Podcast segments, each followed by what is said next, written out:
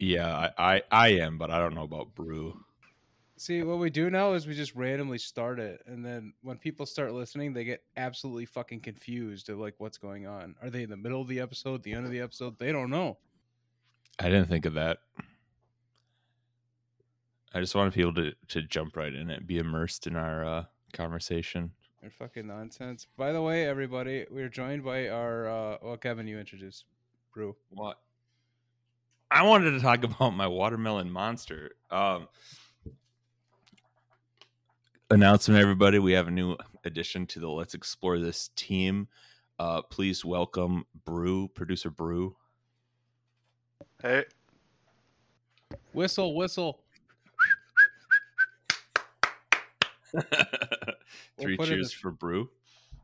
Hooray. Hip hip Well, uh, hooray. We'll uh put the sound effects in. Post, That's his uh, job. Post oh yeah, yeah, yeah. Did you say post op? Post op. Post uh post we're a, recording. we're a pre op podcast right now, and in probably about an hour's time will be a post op podcast. You always tell me to uh to make uh po- um Roth contributions and not pre-tax. So I take that I, I take that beyond just retirement with everything else I do. um, Welcome to Let's Explore This, your uh, weekly fiduciaries. Um,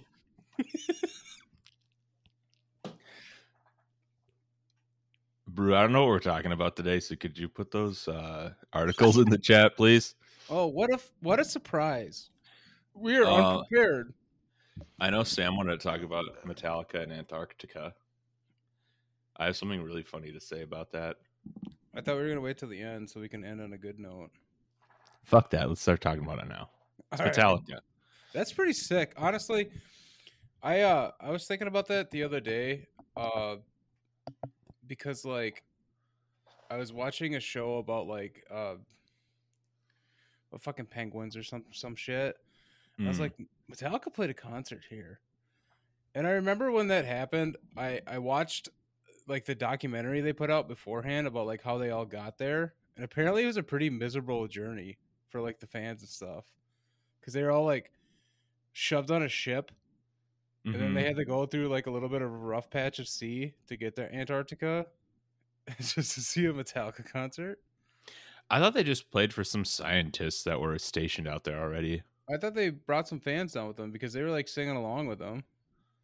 It's because it's Metallica. Everybody knows Metallica. They know the whole catalog. What was it? What, what were they singing? Enter playing- Sandman. They were playing like Master of Puppets and shit. Like, you think everybody knows Master of Puppets, Kevin? Just the average scientist in Antarctica looking at penguins all day knows Master of Puppets? I Potentially. think so. Yeah. I mean, you got to be pretty like lonely to want to be out there and miserable. So I'm sure you picked up Master of Puppets.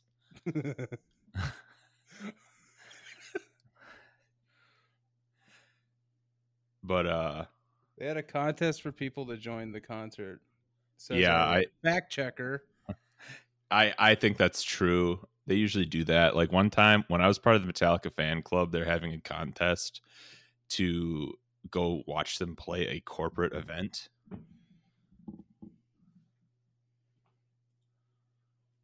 So yeah, they usually did do like a little contest for uh for their little escapades like that. Yeah, but they made all- everybody wear headphones and you could only hear it through your headphones like it was one of those uh what are those silent discos or whatever they're called Yeah, I uh I watched a video just before the pod started, and it just you could just hear large drumming.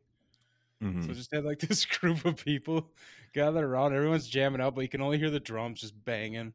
it's just kind of bizarre. it's like a ritual it's like that uh from midsummer the old person ritual where they had to jump off the, the mountain lars, lars is banging on his drums as they drop people into the freezing cold water they should have played. They didn't play Trapped Under Ice, which is a huge disappointment to many that is why wouldn't they play that I suppose Ah. as the ritual goes, they would have to have Lars banging on the drums while Rob shoves everybody under the ice, and then um, James and Kirk continue to play Trapped Under Ice, and it, just how it has to go. In my head, that's how that ritual would have to go. Yeah. You got that look on your face again, Kevin. Like you don't I'm- know where where I'm- you are or what you're doing. I'm looking up the set list. Do they only play 10 songs? Yeah, Dude, I'd be pretty mad. like Bruce said here in the chat, he said if Metal God damn it, I'm so lost right now. I'm in the wrong chat.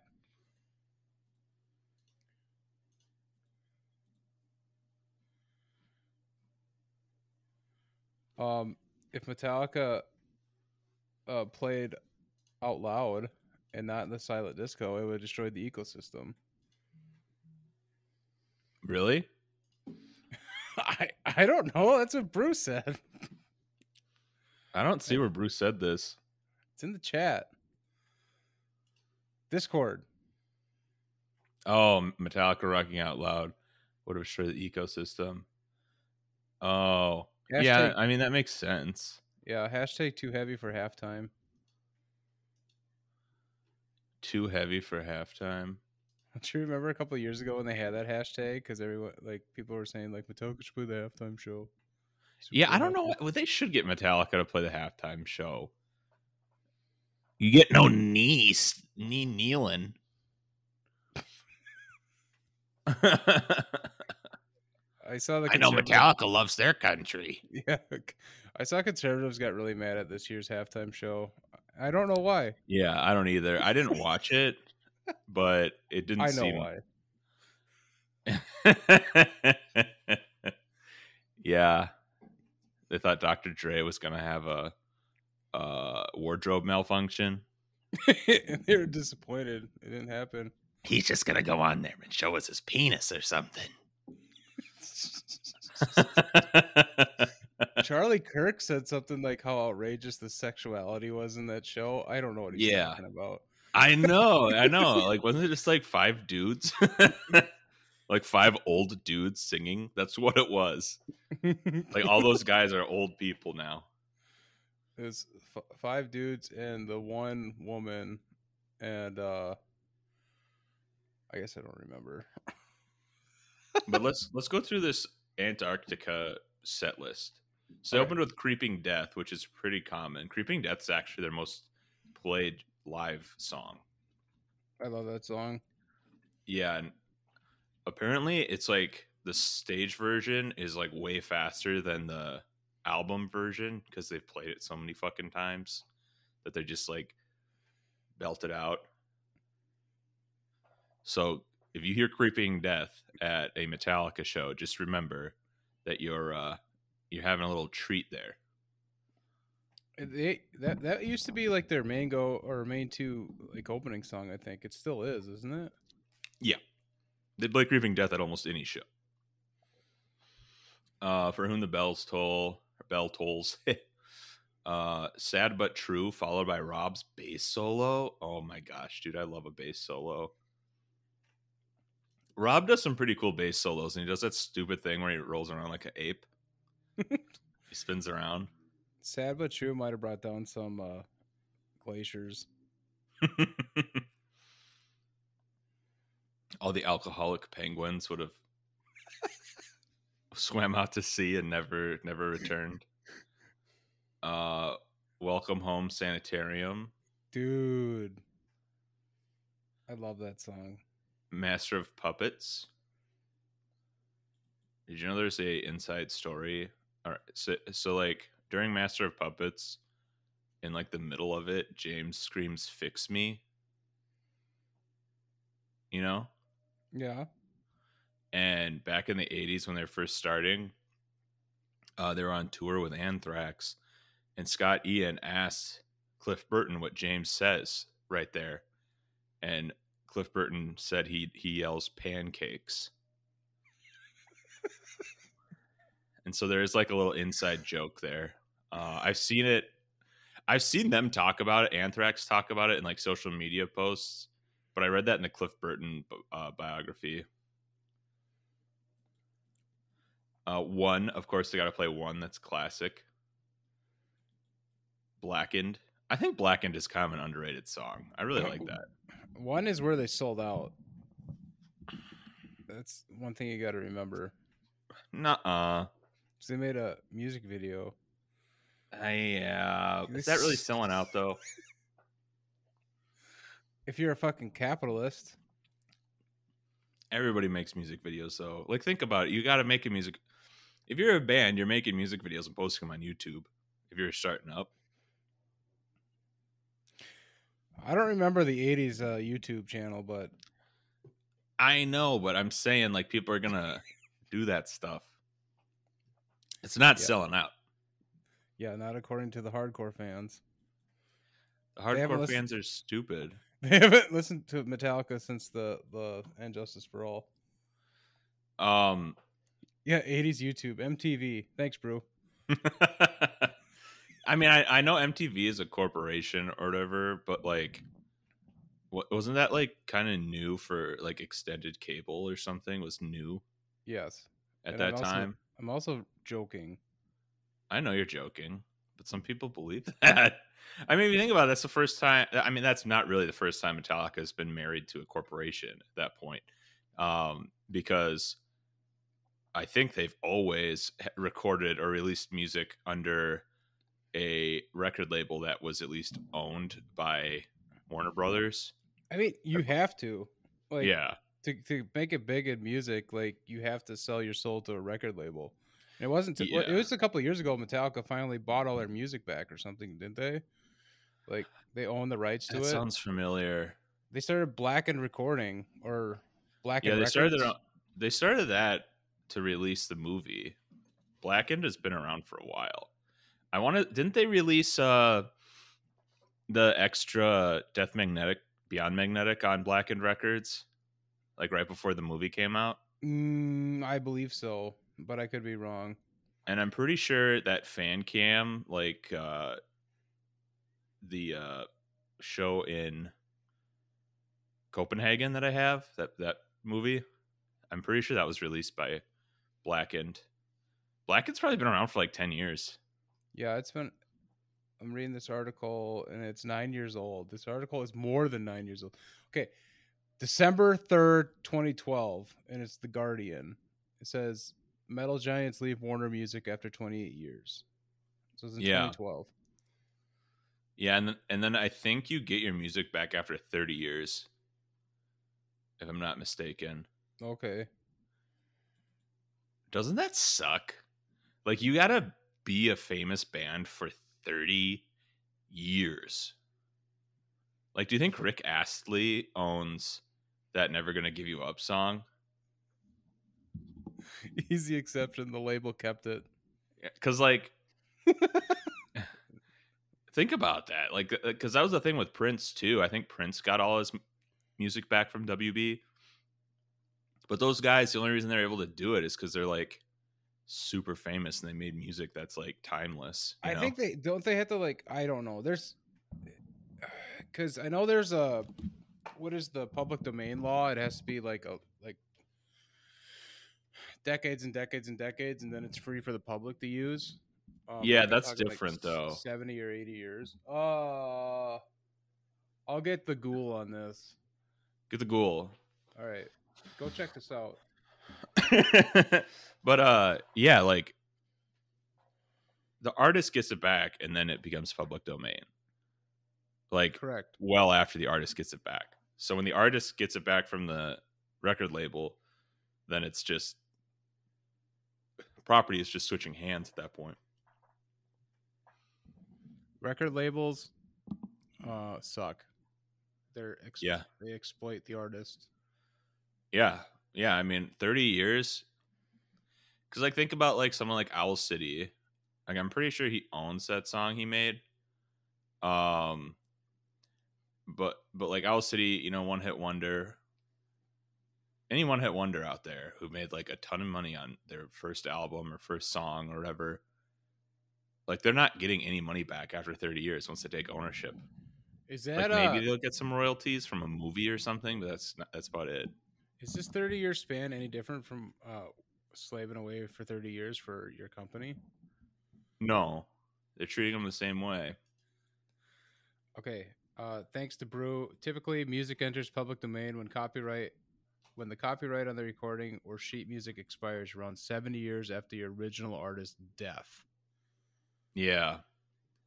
So yeah, what we're talking about isn't the music entering public domain. I know. He's just clarifying what I was saying.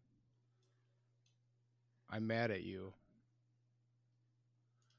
Um, yeah, they can also extend that though, like the 70 years. Like the family can come and extend the uh contract or whatever of it.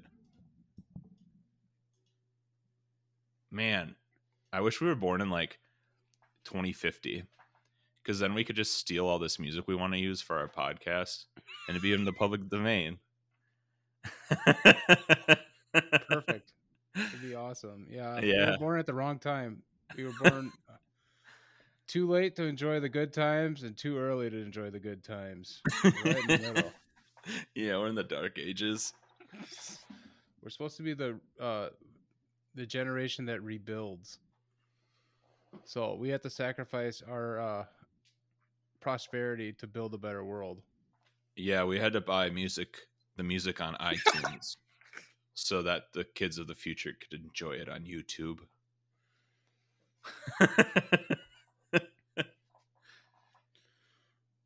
I wonder if we could. We should just set up like a Spotify for public domain music and then charge people to use that app. No overhead, just servers. Come listen to Twinkle Little Star on our music app. it's well, you could just do it yourself. we can upload user created content upload user created content of people singing songs from the public domain. It's like a and that's like the a, app. it's like a TikTok.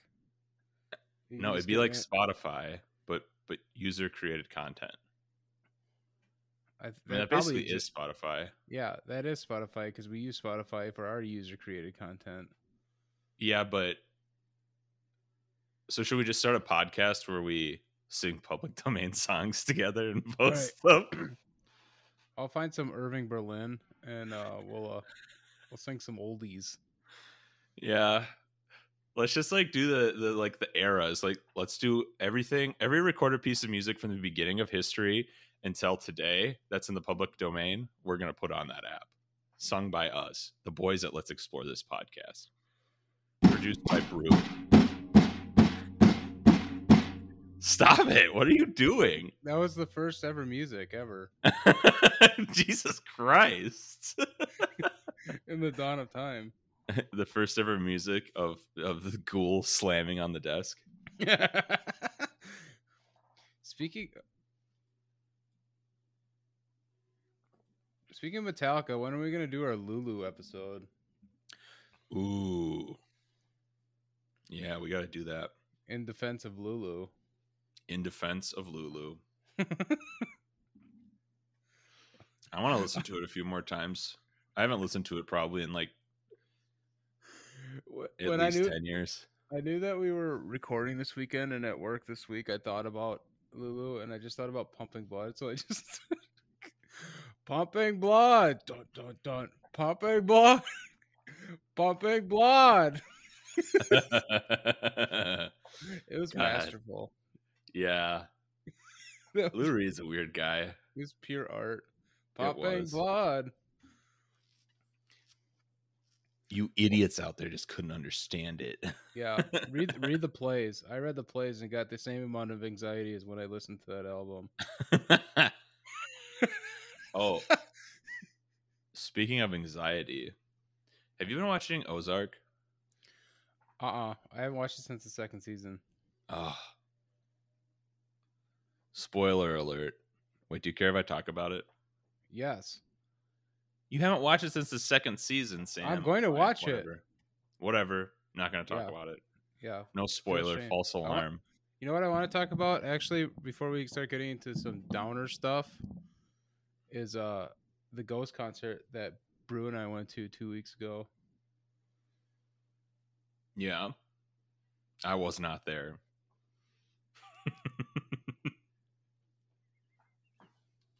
Was it fun? It's, it's called a dramatic pause. Um, yeah, it was a lot of fun. They were they Twin Temple opened. So if people don't know who Twin Temple is, I didn't either. They're like a satanic doo wop group, and I thought they were really cool. It's something different, and that was alright.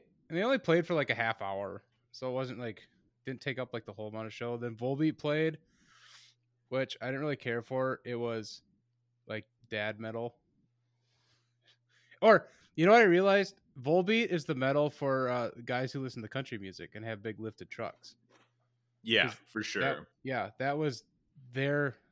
They were there for that. You could tell because the guys in front of us look like all the country boys that you saw like from our past in like high school, and then we had seat tickets, which we had really good seats actually. Um, it was just just past general admission, down on the floor still though, in the seats.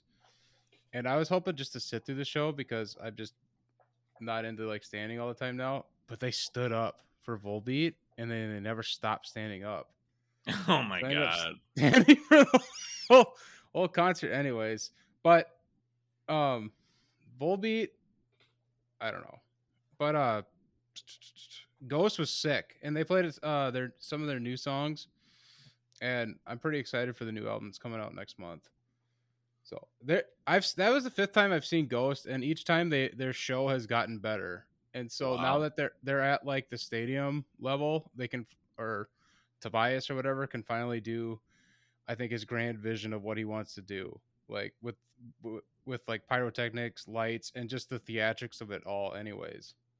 Cuz I think that's that's half of his thing is it's not just the music, it's the theatrics when he's playing live show like a live show. So now he can do everything and I think he did a really good job. So I'm excited this was the pre-tour for the, for the album release, so they'll do another round, I guess, next this coming year. I'm guessing. So I'll yeah, probably they're out a lot. Yeah, I'll go see him again. But want- I'm kind. want- Go ahead. Sorry. Well, when I saw them in Dublin when they opened for Metallica, they mentioned like they were going to come back, and they came, they came back like that December, like Yeah. six months later. So they're just they're all over the place touring constantly. Their last album, they they toured like twice. And they're gonna do the same thing this time around. They do like a pre-tour, and then once the album comes out, then they do a full-fledged like world tour. But yeah, I, I don't know. I'm kind of concerned because the last Ghost album was about they talked about like the Black Death and everything, and then the year after COVID happened, and this new album's supposed to be like the rise and fall of empires. So is this it? Is is the United States going to collapse now since they predicted COVID? Can you say that again?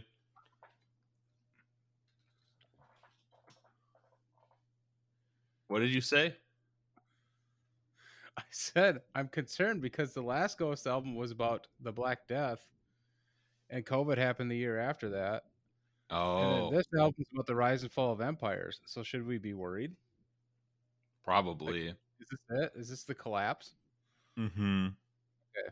Ghost is right. I'm I'm glad Satan could bring it down.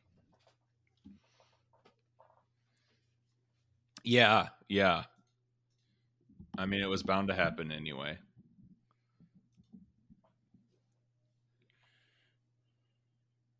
I haven't seen Ghost in a long time. I've only seen them twice. It's unfortunate. I saw Wait. them when they were starting out and they had the first Papa. They're opening for Mastodon and Opeth at uh I think that's at the Myth. And then I saw them in Dublin. I- two very different shows. Was, I'm, sh- I think that was uh wasn't that Cardinal Copia? I think Papa- so. Papa three. I saw Papa two, Cardinal Copia, and now Papa four. So Who was the first one? Papa one. Yeah, I saw Papa one. Yeah, I saw Papa two. You just asked me if I saw Cardinal Copia. Yeah, and that would have been when you saw him in Dublin. Dublin. Yeah. Yeah, yeah. So I saw Papa one in Cardinal Copia. Okay. You made it sound like No. the first pop I saw was Cardocopia. No. we aren't vibing very well today. This episode's actually like a, a train that's just about to derail, but it's not. it's like teetering off. The yeah, sorry. I, I'm distracted. I was like looking at the Discord. You're you're all distracted. Your camera looks like shit. My camera's fine. Your internet wo- just sucks, You woke up late. bro. I woke up like nine minutes late, but I'm Like- drinking a watermelon monster. Go ahead and talk about that. I know you want to. uh, no. Um, but uh, I wanted to talk about Volbeat a little bit. Okay. Um, And the recycled Metallica material. Volbeat, uh, I used to like them when I was in high school. Uh, I really liked their first couple albums. You wore a lot And of s- camo back then too. yeah. Um, that's a lie. Uh, and I learned how to play a couple of their songs on bass. It was pretty easy. But they, uh, their guitar player was the old guitar player for Anthrax. Oh, really? The guy that wears this, those stupid hats. He he's he played with uh, the Big Four. That's right. Yeah, I forgot guy. about that. I don't think he was wearing a hat this time. Really, I don't remember. I hate Brew- that stupid hat. Brew, was he wearing a hat this time? Brew was, Was there. it the guy with the uh, braided hair that was in like balls? Yeah. I mean, he's a guitar player. He's the lead guitar player. No, he just had his hair braided that weird way. Okay. Yeah, I don't think he wasn't wearing a hat this time. That hat is so stupid. it's one of those visor beanies. Visor beanies are stupid and dumb. I hate them. this is this is another example of people who enjoy different things and you don't like it. You hate them for it. Who wears the visor beanie on stage? A visor beanie is worn by like somebody who was in Viva La Bam. You know what I mean? Like Maybe like it's to not- skateboard. it's just some random. No, it's a side character that gets punked. Isn't isn't that a thing in like Anthrax? Aren't they like skateboarders? Don't they like to skateboard and shit? Mm, They're into like skateboard culture. no, What to consult Andy on this? I mean they had that song in Tony Hawk's Pro Skater 2. But James Hetfield skateboards or did. He like broke his arm skateboarding, couldn't play some shows in like the 80s. God, I'd be pissed. Yeah. He's probably drunk. But he's not an original Anthrax band member either. Okay. Like I'm I don't know when he came on. Um but I don't like him I, because of that stupid beanie. that beanie is so stupid. I the only people I actually I mean I really I like the original Anthrax members. Um I think Anthrax has the best drummer in the Big 4. And their bass player is really good too. But that beanie, I was like, when that guy left the band to join Volbeat, I was happy about it. I was really, really happy about it. Because I, I saw during uh, worship music, I went to see them at First Ave, and uh, that beanie guy was there, and I'm just like, I don't like him. You see, you see that person over there living their best life and happy about it. I hate them. yeah, just take the stupid hat off, dude. Why And then I so saw him. happy, asshole. And then I saw him playing at the US Bank Stadium. He was there too. He was there with Volbeat. And I'm like, God damn it, this guy's here to ruin my show once again. he's gonna follow you around. He's gonna he's gonna keep aging, but he's gonna keep switching bands. So a new band that you're interested in, he's gonna come play guitar for them. And He's he's gonna just- bring that stupid hat in. he's always gonna be there specifically to ruin your day. Because Yeah, he that one- That one surprised me. Yeah, he probably listens to this.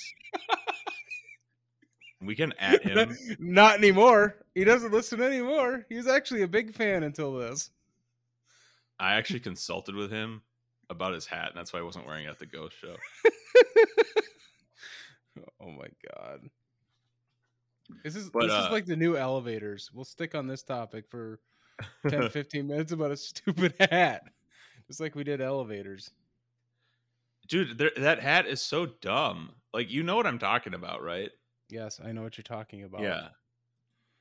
Yeah, it's it's stupid. Trying to figure out this dude's name. The first time I saw Volbeat, there's some other weird European guy in it. I think his name's yeah, Rob Caggiano. And he's wearing this fucking hat in his Wikipedia picture. let's let's move on. Let's drop Mm. it. Mm-mm. Rob Caggiano, take your hat off.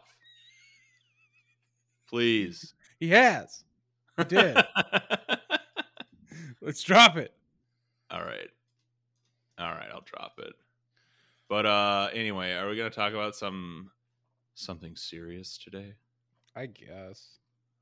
He joined Anthrax in 2003. And he released four dude, imagine being with Anthrax for the like from 2003 to 2011. That would suck. What's that was like the worst time for Anthrax was the 2000s until they came out with worship music. They, I feel like they weren't really doing much in that time period. Not at all. Yeah. There. Yeah, he released three actual albums with Anthrax, and then a live show recording album that came out on 420 Blaze it. 2004. But I do Okay. like worship music. Worship music's really good. Worship Music is a really good album, and I really liked uh, For All Kings too. I thought that Yeah. was good. Dude, he was in Cradle of Filth. Looks like he produced a lot of music as well as Oh, he was a producer on Outlaw Gentlemen and Shady Ladies. I I hate this guy so much that I'm gonna uh, spend five minutes, five to ten minutes dedicated to him talking about him. This is when okay, so Outlaw Gentlemen and Shady Ladies 2013. That's when he uh switched to uh Volbeat because he produced it. Interesting. Interesting. The, the, the guys at Volbeat saw that visor beanie as he walked into the room and said, "You're our guy."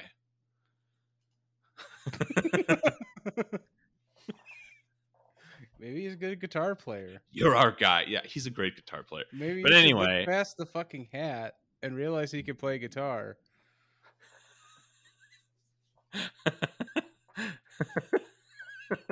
I want Um, this. Te- I want this ten minutes back. I want it back. Dude, the hat is cool. All right. Just kidding. Cut that. I never said that. All right. All right. So you want to talk about I don't really want to talk about Russia. I feel like everyone's already talked about Russia. We've been talking about it a lot, actually. I, this other article that was posted that brand is so toxic, Dems fear extinction in rural U.S. We can talk about Yeah. I want to talk about that too. Uh, one That's thing, more uh, interesting to me. It's more on brand. Russian invasion of Ukraine. Yeah, that's not really on brand. God damn it. All right. well here now we should probably touch on russia. Um basically i mean everyone knows what's going on. I think it's kind of one of those things where i think it's going to end up being one of those things where russia was actually just doing military exercises. I mean it's it's something that we do all the time. Like just like uh, not even that long ago we were doing military exercises in the south china sea. We were doing them near north korea which is close to russia. You know it's like we have a buildup of military forces literally around every single country in the world almost. So Yeah. like are we constantly asking for war? Ooh. Maybe that's why all these like bureau- bureaucrats and politicians are saying Russia's ready to go to war because they're always constantly ready to just fucking start one. I feel like it's pretty ridiculous that Biden went out on Friday saying like he's made the decision to uh, invade. It's like Yeah. Even saying like two months that the invasion is imminent. Like Uh-huh. what what's happening here? This is Well- what the only thing I'm going to say is like it. based on how disgusting like the defense industry is, I I almost feel like and I've said this before, is like they they want this to happen because they want to not only build up NATO in Eastern Europe and spend billions of dollars doing that, but then they can fund a counterinsurgency or not a counter uh, an insurgency in Ukraine if Russia did invade, and then they can sell Mhm. weapons to like Ukrainians or whatever. Like it's so gross. It's like I don't think the U.S. really sees this uh, like any scenario as like how they won't win in this situation, and it's really gross. And to me, all this rhetoric is like, well, we're just trying to make it public so everyone knows, like, we know what Russia's up to. To me, it just sounds like you just want it to happen Yeah. In a really gross way. So just stop. Yeah, for sure. I mean, I don't think we've ever gone to war justly in 70 years. Mm-mm. Yeah, it's like okay, like it's like pot. Like I saw a tweet by Biden. I, I can't. I'm not even looking up, but it's like it's pot, meet kettle, kind of thing. Yeah. Because like he says, like you can't just invade anybody for just unjust reasons or whatever. You know, I'm just kind of paraphrasing what the tweet was, and it's just like we did that not even 20 years ago. Like you Yeah. know, like just shut the fuck up. I don't think Mhm. anybody's right in this situation except Ukraine. Like nobody's right. Yeah, I mean, yeah, I mean, I think Russia should stop. Um, because I don't know, I don't think you can use, I don't think you can justify saying that because there's a Russian diaspora in a certain country or a diaspora of any um country anywhere else, like you can't use that to justify taking over a sovereign nation. No. Because like the Russian, the ethnic Russians that live in Ukraine, they they went there during when it was a USSR, when it was a state for the USSR, Yeah. or uh, you know, so it's like, The USSR also moved a ton of people around all the time. yeah, Like that's what happened. specifically for so they could put a stranglehold. They wanted to squash the native like culture that was already there. That's what China's doing. um, and that's what China does in like Tibet and the Uyghur region and all that stuff. Is they shove a ton of Han Chinese into the area so they can erase the culture and turn it into a monoculture. And that's the only reason they sent Russians over there, so that they would speak Russian. They wanted to have the Russian culture and language prevalent all over their country. I mean, so- that's what with the Soviet Union. I mean, that's what they did in Kaliningrad, which used to be Königsberg, the little uh, exclave that's in Europe between Poland and Lithuania. That's Russian. They Uh-huh. deported after the war. They deported all the Germans, or they moved all the Germans out of there, and then they just shoved like hundreds of thousands of Russians there, and then now Yeah. it's now it's part of Russia. Yeah. Yeah. Cause I mean, imagine trying to erase that. Like, that's like the most effective way to take over a country. Because, like, uh, well, I shouldn't say it that way, but it's like to get your culture into a region and it's never going to leave. Like, they are here, they are part of this area now. It's just it, it's kind of weird because it, the Soviet Union in in a weird way did try to celebrate all nations that were part of at least Lenin tried to or like Russian was supposed to be like the universal language like in all schools it should be taught but like it was also allowed in you know the different um Soviet republics to speak their native languages there Yeah. and that's like that, that was part of their propaganda too is like if you look at some of their mosaics and stuff like it it celebrated all the different cultures across the ussr and everything like that i think russian was just um used as just like the, the, it's kind of like english in the united states you know what i mean like it's, Mhm. it's what's used for law and everything but after the collapse i think what you're seeing now unfortunately is just hyper nationalism the russian state it, it's not about Yeah. bringing back the Soviet Union. It's about the Russian Empire, specifically Russia.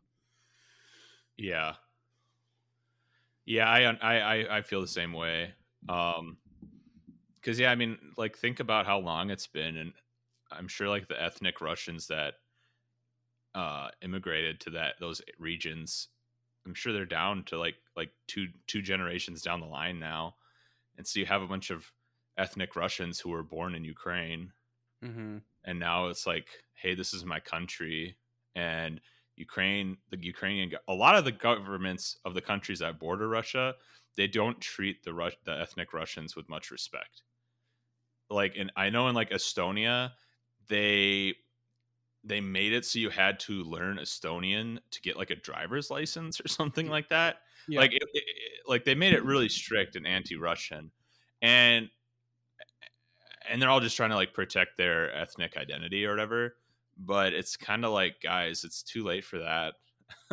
Like, just- y- eh you can't make these people suffer because they Yeah. of uh, some conditions that they didn't. And they did that specifically because like a lot of the baltic states have like erased much of their soviet past Uh-huh. that's distanced themselves from moscow they're like we're not part of this anymore leave us alone kind of thing but then like i think we like many many many many episodes ago we talked about this is like you can't just treat treat people like sh- like the russian speakers like shit because that's gonna fuel the kind of shit that you see now like Mhm.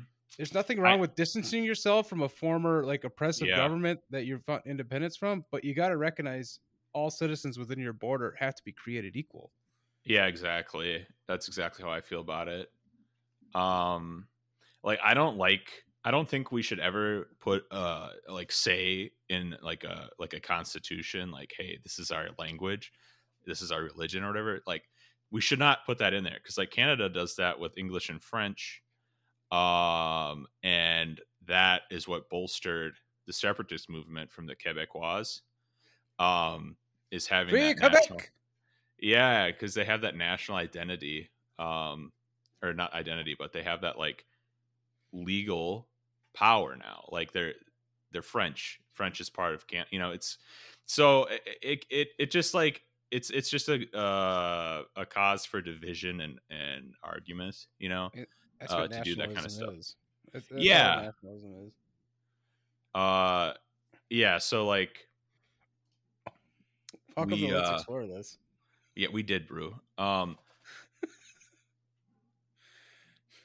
And anyway, uh Brew, my hair's not long enough to do a man bun, you moron. Come on. Anyway, uh, Got him. The- nationalism and borders alone are kind of they're just they're just lines. That's true too. I mean, it's just like there's I'll, there's no brotherhood of it there's no brotherhood of humanity when there's nation states very true. Yeah, I mean, and that's one thing that you know communism is against is borders and uh, central government, like the state or whatever. Like all the power should belong to the working class. mm-hmm. it should but it doesn't We need to have a vertical chain of command. I mean, a horizontal chain of command. I was like, don't we already have a vertical one? yeah Horizontal chain of command. You still can have a CEO and a janitor, but they have the same amount of power. a series of soviets if you will um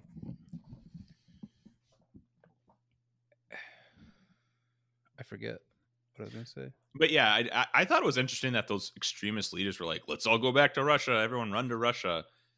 But that's like not gonna. That's just not gonna work. It's yeah i don't think know like like we tried to do that after slavery. Like we tried to get all the black people to move back to Africa. It's like that's a stupid idea. I mean, go where you want to go, but like these are a bunch of people who were ripped away from their land and then born here and lived here for generations. Like they're kind of just fucked. Like you need to make them feel welcome here because they don't have they don't feel welcome here. They're not going to feel welcome back home, but they've already lived here forever, their whole Yeah. lives. So like you should just make them feel welcome there because that's where they're from. yeah you should just be more welcoming in general one thing about one thing about uh this russia ukraine thing uh, the more i think about it because like i hear a lot of analysts they talk about like you know putin doesn't want to get dragged down in some it would be stupid to invade because he doesn't want to get bogged down in some you know insurgency war forever and ever and ever and ever. And it's like, and part of me wants to be, be like, yeah, that's not going to happen because he's smart and he won't do that. But I realized that's what we did too. 2003, mm-hmm. we invaded a country, got bogged down in a long ass fucking war.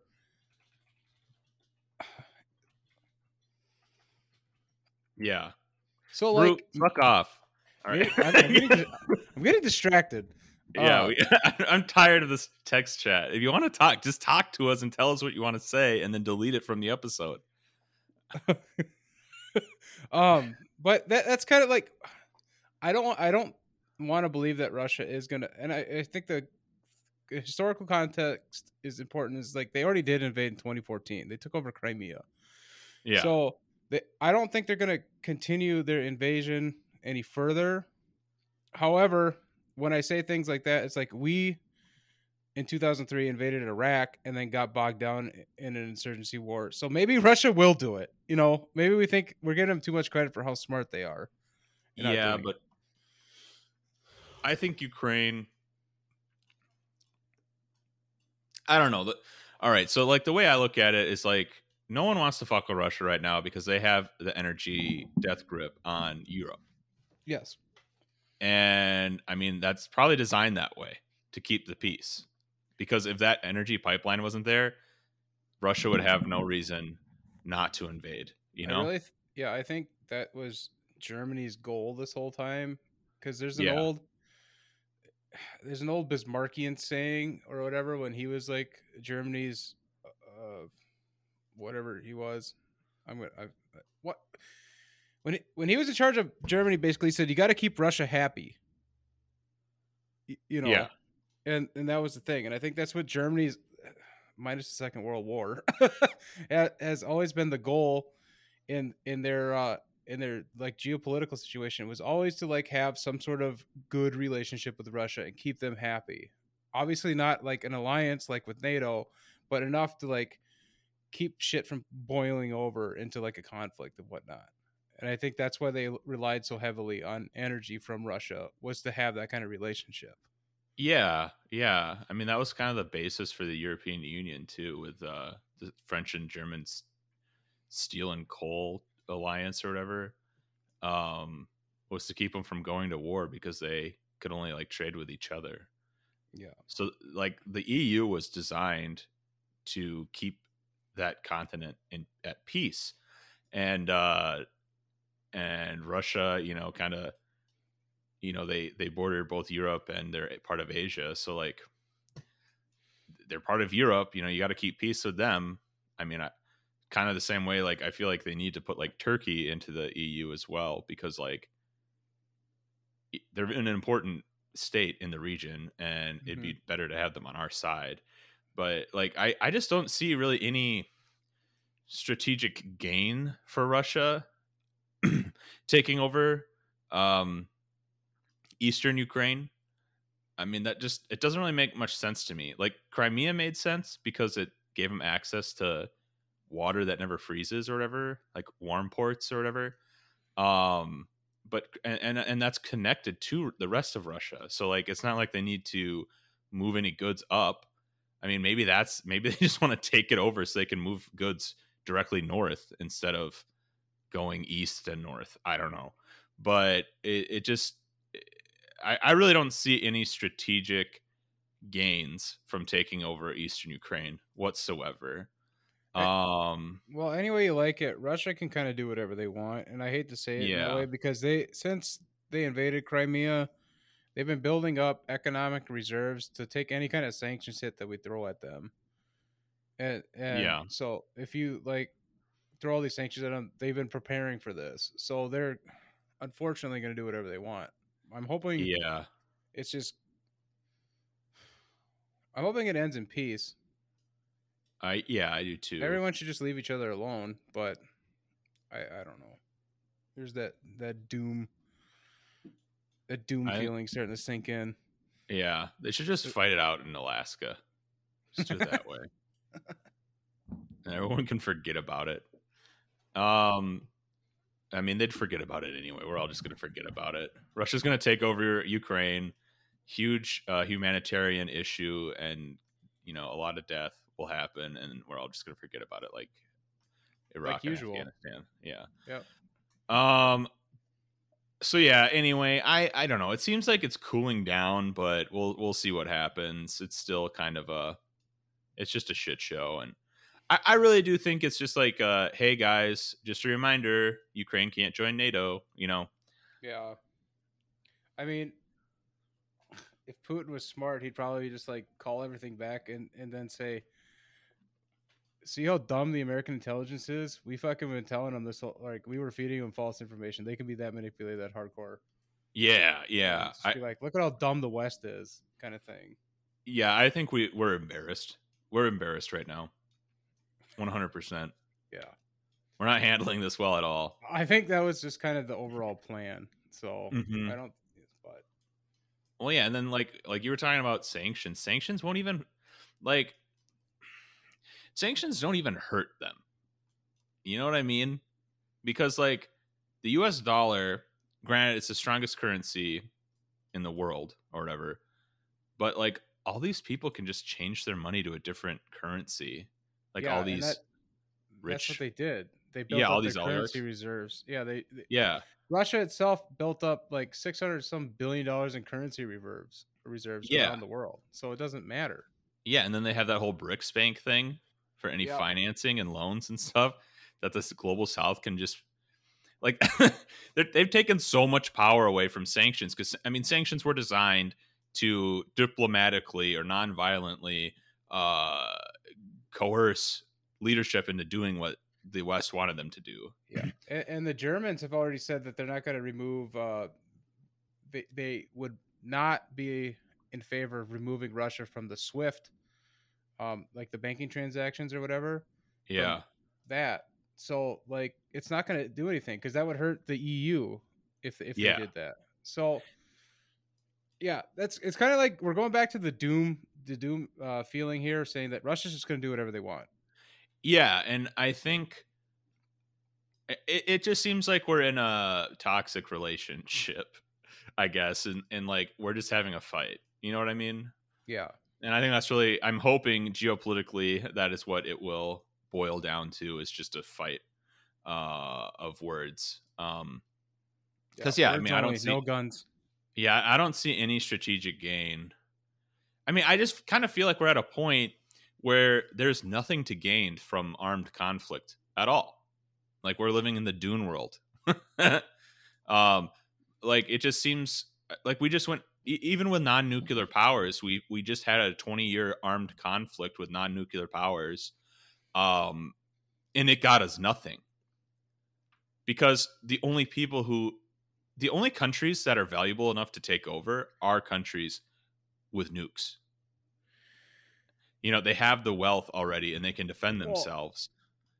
And we're not going to go to war with them because that would destroy the entire world.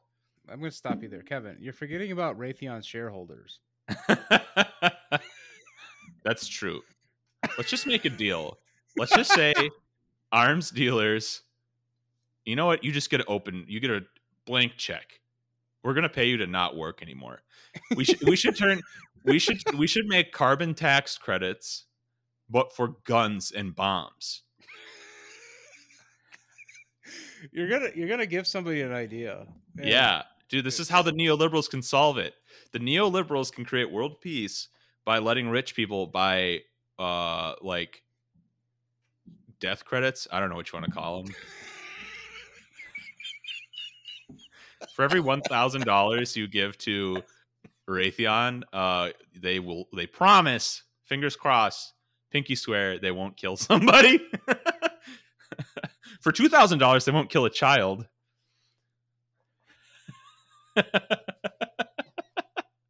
oh yeah, we were gonna sell a bomb going to uh, Saudi Arabia to blow up a, a an elementary school in Yemen, but we uh we- we got those death credits. We're not doing it anymore. yeah. That product came right off the line. Brew, I have a cold, so that's why I'm wheezing so much. Um. Anyway, so yeah, let's talk about. I just want to talk about John Fetterman and the Democratic Party. So, do you want me Our to? future. You want me to read this article? I probably won't read its entirety, but It's from. Make sure you t- say that it's from the Seattle Times. Yeah, this is from the Seattle Times. Um, so it's the title is "The brand is so toxic." In quotes, Dems fear or the brand is so toxic. Colon Dems fear extinction in rural U.S. And the header picture is of Lieutenant Governor um, uh, John Fetterman from PA. I voted for him in 2018. Fetterman. I like the guy. I voted for him. I didn't know anything about him other than he was endorsed by Bernie when I voted for him. So he's a Bernie endorsed Democrat. Uh, he did run for se- Senate um, back in 16, but failed. Uh, since then, though, he has become much more popular, and I think I he, uh, yeah, he's a powerhouse now. I think he's gonna win. yeah, because he he's really well known around the area, and he see this is what I think. Before he did all this, he was the mayor of a city called Braddock, and Braddock is a suburb of Pittsburgh. It's just it was a shithole, you know. Like a, a lot of the little cities and rural. That's the, th- the thing that I think people need to know about rural PA is it is a forgotten place Mhm. it is rotting away destroyed falling apart it's a horrible place i mean like people like literally walk around in tattered clothing because they're too poor to afford new clothes. Like it is a desperate situation out there.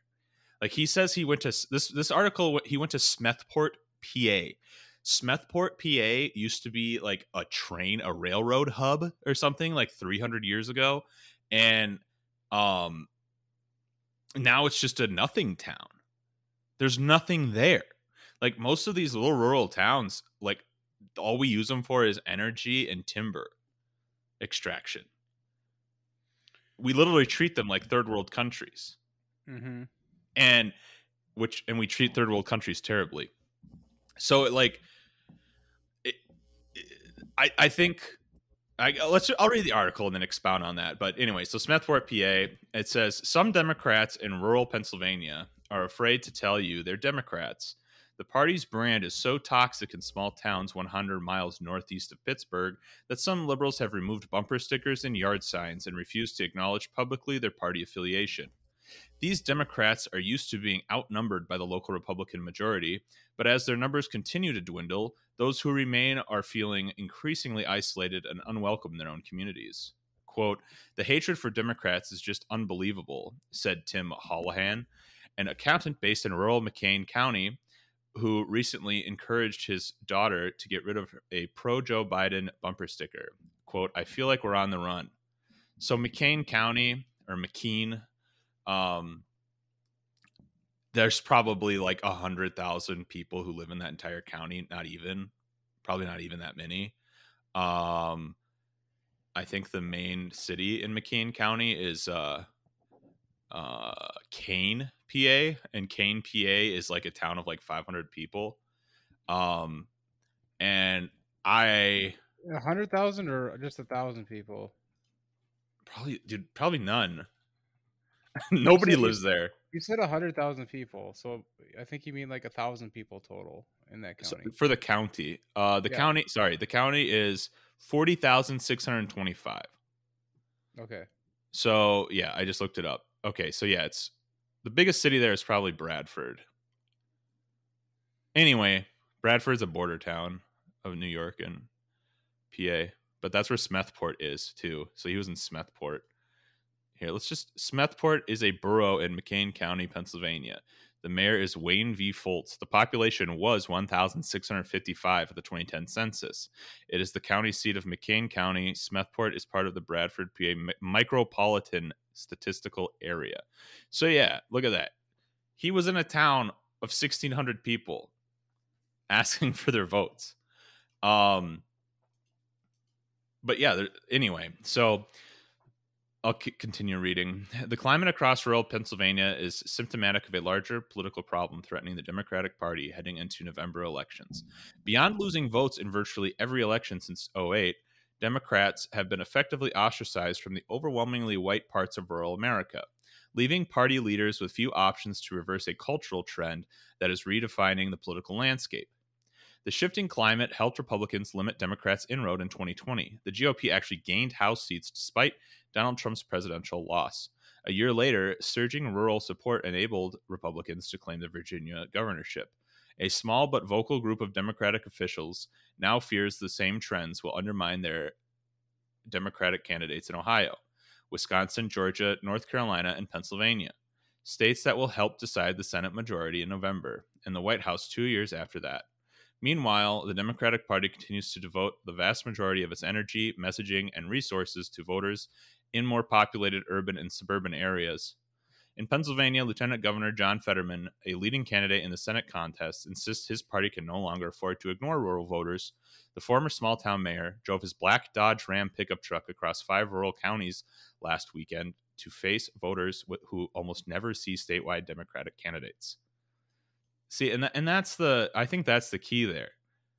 He uh, face voters who almost never see statewide Democratic candidates. Like the Democratic Party makes these people feel ignored. Yeah, it's like um, I think of like uh, in Minnesota, you know, the, all the politicians always talk from you know downtown Minneapolis or downtown St. Paul. Yeah, and it's always about the Twin Cities. It's you have the you, you can argue you have the same argument in Minnesota that you do in Pennsylvania, and that's why all the rural like rural communities hate the Twin Cities. You see, they're getting everything. They're getting all the budget. We're just left out here to dry, kind of thing. Mm-hmm. So it's the same. I, I mean, I think it's the same everywhere, in in every state. Yeah, and and I think you know, I, I think a lot of the Democrats just don't want to spend their time there because they don't care about those people. Yeah, like they, they, they think, oh, it's pointless for me to go there, but it's really not. They just don't give a shit about them. Yeah, it's like, oh, it's only like it, there's like 400 votes there. What's the point of even going there? You know what I mean? Uh huh. Yeah, and then you band these groups of 400 people together, then you have enough people to fucking vote against you.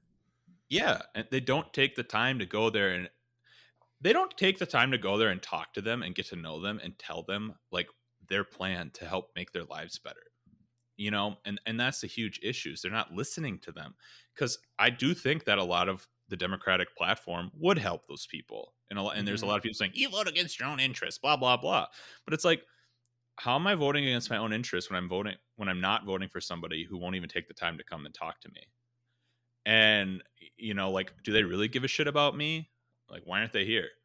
Um, because even in like so Idaho beat red state, all the right conservatives from around here, like the Seattle, Portland area, they're flocking to Idaho right now because they're so like, oh, homeless people are taking our city, you know. So they're all running to Idaho right now so they can like, I don't know, be racist or something. And uh even they they in 2018 they expanded Medicaid. That's a very progressive piece of legislation. And it's mm-hmm. because the people running that campaign and that ballot initiative knocked on doors and talked to people about it.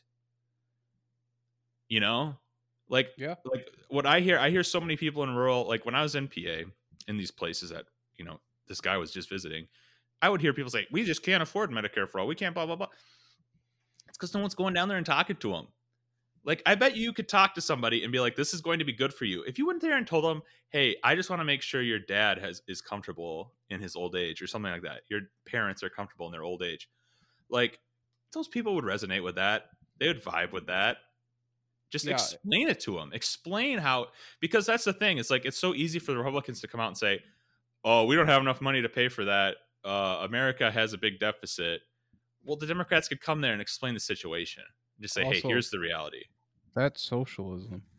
Um, but I, because like, like last week I said, you need to brand it differently because you need to call it community spirit instead of government programs or whatever you want to call it. Like, you know, yeah, you need to pitch it better because the, mm-hmm. community, that community spirit does exist in rural areas quite well. And I think I tried to explain, but failed pretty hardly or hard last week. Is like, obviously these communities are majority white and really don't venture too far away from Mm-mm. home that often.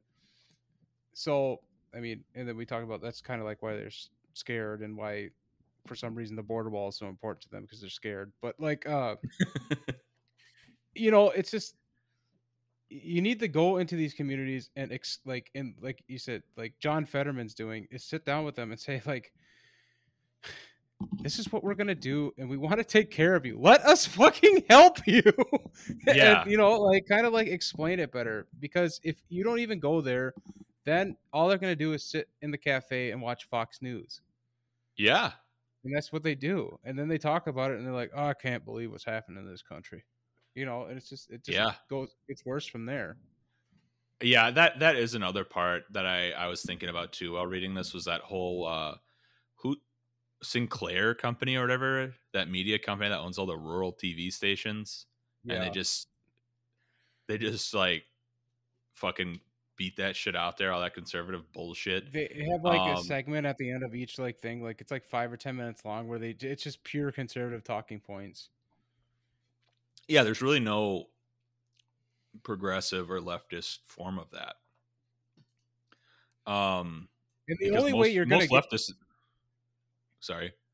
no, I said the only way you're gonna get a more leftist leaning movement in these rural areas is to talk about work Yeah. and and talk about how you're not going to take their truck away. And you know like Yeah, you know yeah, what i'm saying? Like you, you need to get down into the nitty gritty. Say like even going into like saying we're not going to take your guns away because i know that's a big thing all the time.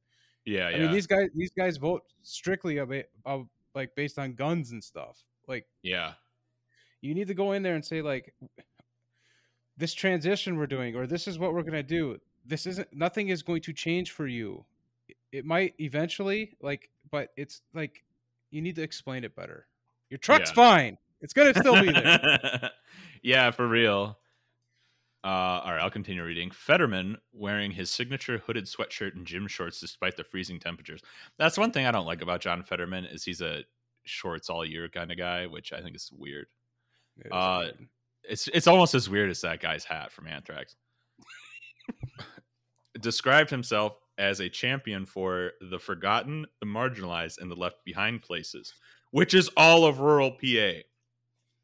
As he addressed roughly 100 people inside a bingo hall in McKean County, a place Trump carried with 72% of the vote in 2020. Quote, these are the kind of places that matter just as much as any other place, end quote, Fetterman said as the crowd cheered. Yeah, exactly. Uh, the Democratic Party's struggle in rural America has been building for years and it's getting worse. Barack Obama won 875 counties nationwide in his overwhelming 08 victory. 12 years later, Biden won only 527. The vast majority of those losses, 260 of the 348 counties, took place in rural counties, according to data compiled by the Associated Press. Um, and so that was actually Obama's biggest critique of Hillary's campaign is she didn't go out and talk at these, you know, VFWs and these little tiny places, you know, rally support in those types of places. And that's exactly what John Fetterman is doing. I mean, Hillary Clinton's campaign didn't even think it was important for her to like campaign in Michigan, you know, the state that like lost her the entire thing, the state that she hardly won. Or no, didn't did Bernie win Michigan? Yeah, Bernie won Michigan in the primary, didn't he? I don't remember I think Bernie won. That was an upset where Bernie won by like 1% or something. So it's like, I don't know. To continue, the worst losses were concentrated in largely white areas across the Midwest. 21 rural counties in Michigan flipped from Obama in 08 to Trump in 20. Democrats lost 28 rural counties in Minnesota, 32 in Wisconsin, and a whopping 45 in Iowa. At the same time, recent Republican voter registration gains in swing states such as Florida and North Carolina were fueled disproportionately by rural voters. Biden overcame rural losses to beat Trump in 20 because of gains in more populous Democratic counties. Perhaps because of this victory, some Democratic officials worry that the party's party leaders do not appreciate the severity of the threat. Democratic Representative Jim Cooper of Tennessee, who recently announced he would not be seeking re-election to Congress this fall, warns that the party is facing extinction in small town America. Quote, It's hard to sink lower than we are right now. You're almost automatically a pariah in rural areas if you have a D after your name, Cooper told the AP. Even if Democrats continue to eke out victories by piling up urban and suburban votes from Sen- former Senator Heidi Heitkamp of North Dakota, fears her party will have unstable majorities if they cannot stop the bleeding in rural areas. Quote, Democrats have the House, they have the Senate, the presidency, but it's an unstable majority. By that, I mean the narrowest kind, making it difficult to advance ideas and build coalitions, said Heitkamp, who now heads the One Country Project, which is focused on engaging rural voters. She criticized her party's go to strategy for reaching rural voters, focusing on farmers and pledging to improve high speed internet. At the same time, she said Democrats are hurting themselves by not speaking out more forcefully against far left positions that alienate rural voters, such as the push to defund the police. I have a problem with that. I know you do, and I I disagree with your your. uh I have a problem with that attitude. How? No, the problems are not going there. John Fetterman literally hung a marijuana leaf flag and a rainbow flag and an LGBT flag off out of his right, office hold on, window. Hold on, hold on, hold on, hold on. I think, and I they're think saying ta- he's doing think, the good. I think we're talking about two different things here. So stop yelling at me. No, it doesn't. This defund the police shit. The only people that are affected by that are people in large metropolitan areas. They're coming Yeah, out and voting okay. against it. The rural voters just don't like Democrats because they they think they're turning the frogs gay. That's what it is. It's nothing to do with this stupid police shit. And the only reason this stupid idiot who lost her seat so fucking long ago, yet they keep talking to her, is a moron. She doesn't know how to win elections. She can't even win her own. That's what I don't get about it. It's like, oh, Heitkamp, let's listen to her. Defund the police is a bad message. That message wasn't even out there when she lost her seat.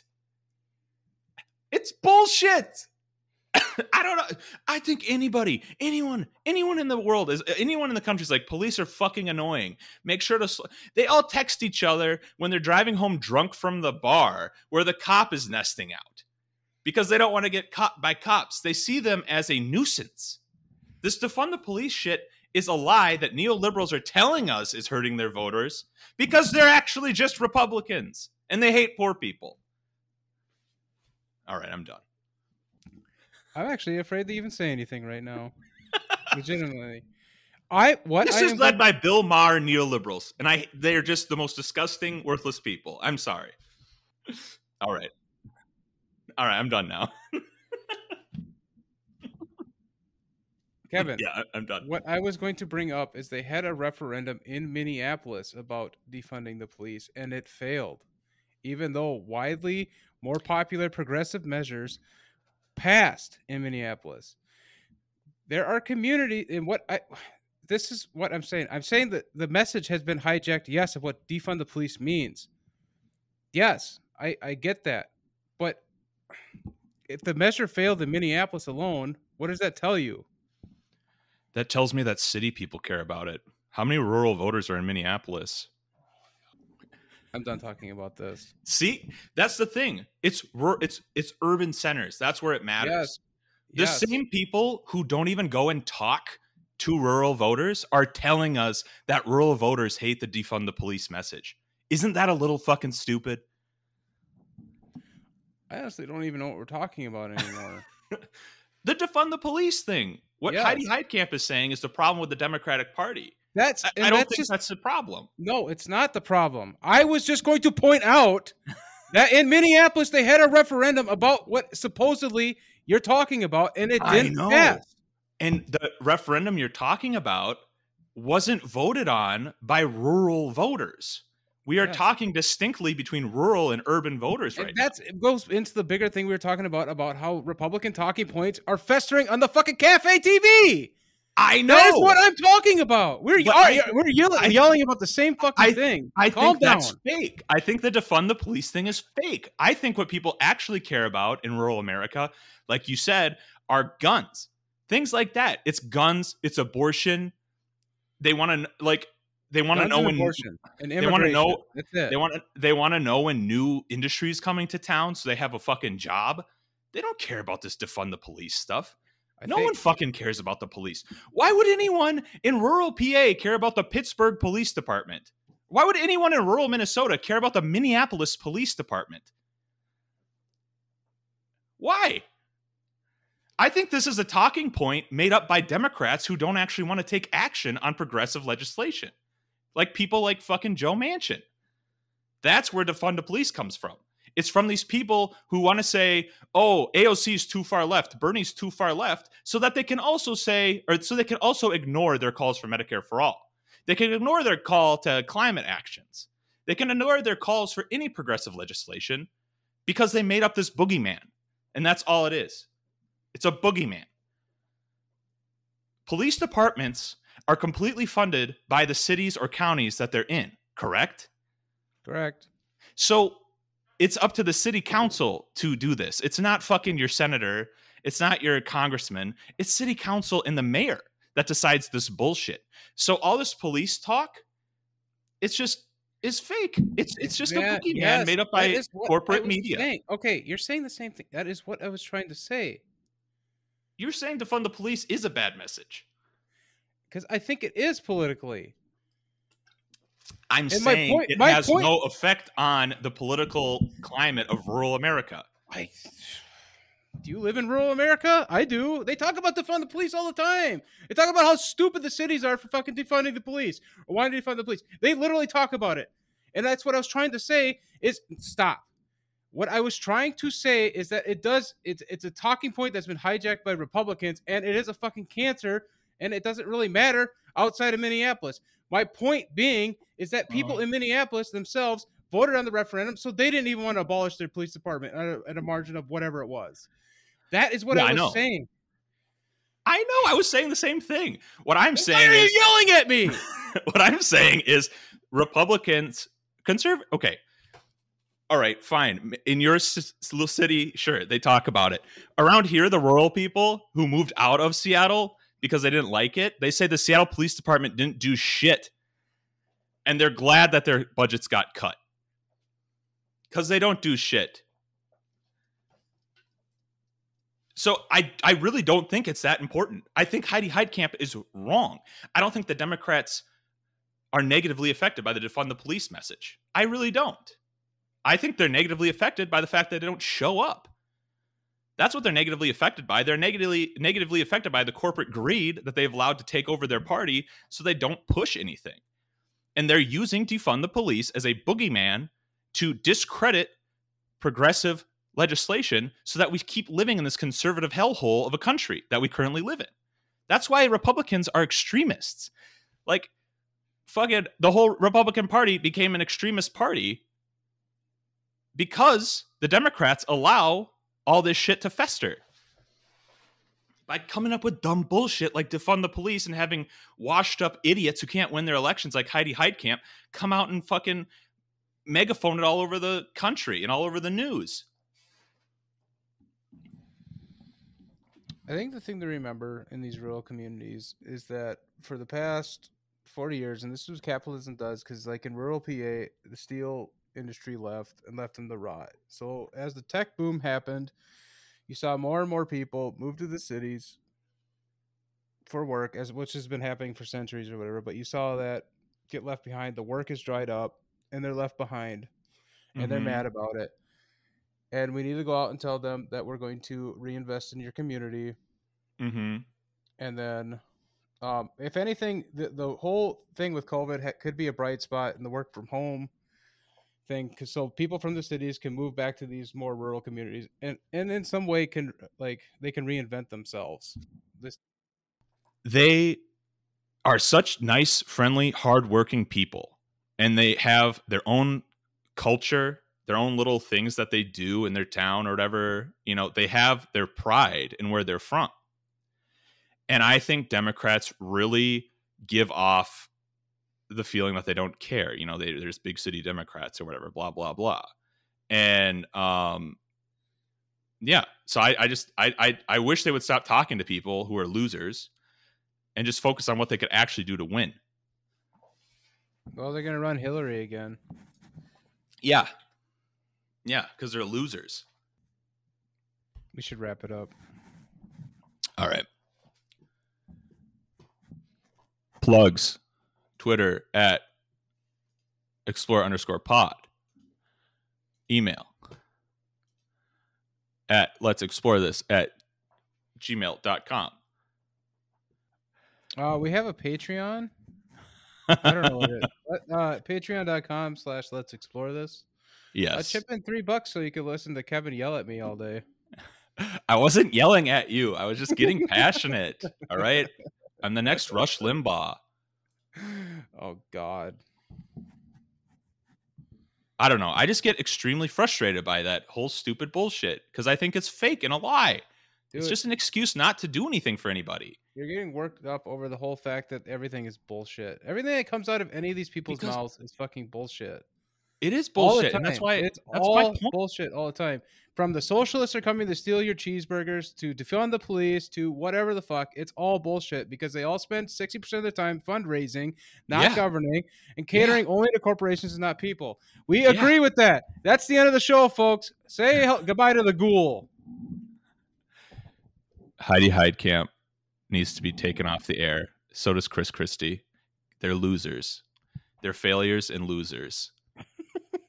Why do we keep talking to them? Well, we Why? keep talking about we keep talking about Trump all the time Yeah, why do we keep talking about these people? It's just stupid. because this is what it does to us. Look at look at what it's doing. Look at look at what it's doing to this podcast. We're talking about these people, wondering why we're talking about these people, getting all fucking fired up and angry at each other. That's exactly I'm what not- it's doing. Right, Sam, I never got angry at you, okay? I'm angry. I think you thought I was yelling at you, but I was not yelling at you. I was just saying I'm yelling at Heidi Heitkamp because she should shut the fuck up. Yeah, like- you said we should stop talking to these people, and you're talking about her. Yeah, I'm saying. Oh my gosh. Brew's got a lot of work to do. I'm I'm saying- I'm saying, yanking, uh, I'm yanking your chain right now. Everyone, thanks for listening to Let's Explore This, the weekly podcast that is just a fuck show. We appreciate your patronage. We appreciate the social media interaction. Now, please, for the love of God, stop talking so I can edit this. The week of rage. But uh all right. Anyway, so if you want to follow us on Twitter, we have a Twitter called at uh, explore underscore pod. Our co-host Adam runs the show there. He's always posting something goofy and funny. Uh, you can send us an email if you have any thoughts, opinions, corrections, questions. Want to send us something funny, whatever you want to do. Uh, it's called let's explore this pod at gmail.com. Uh, and then we also have a Patreon, um, uh, just patreon.com slash let's explore this. You can also find all these links in um, our Twitter uh, profiles. Are we have a link tree that has a link to all this stuff. See you, everybody. Goodbye.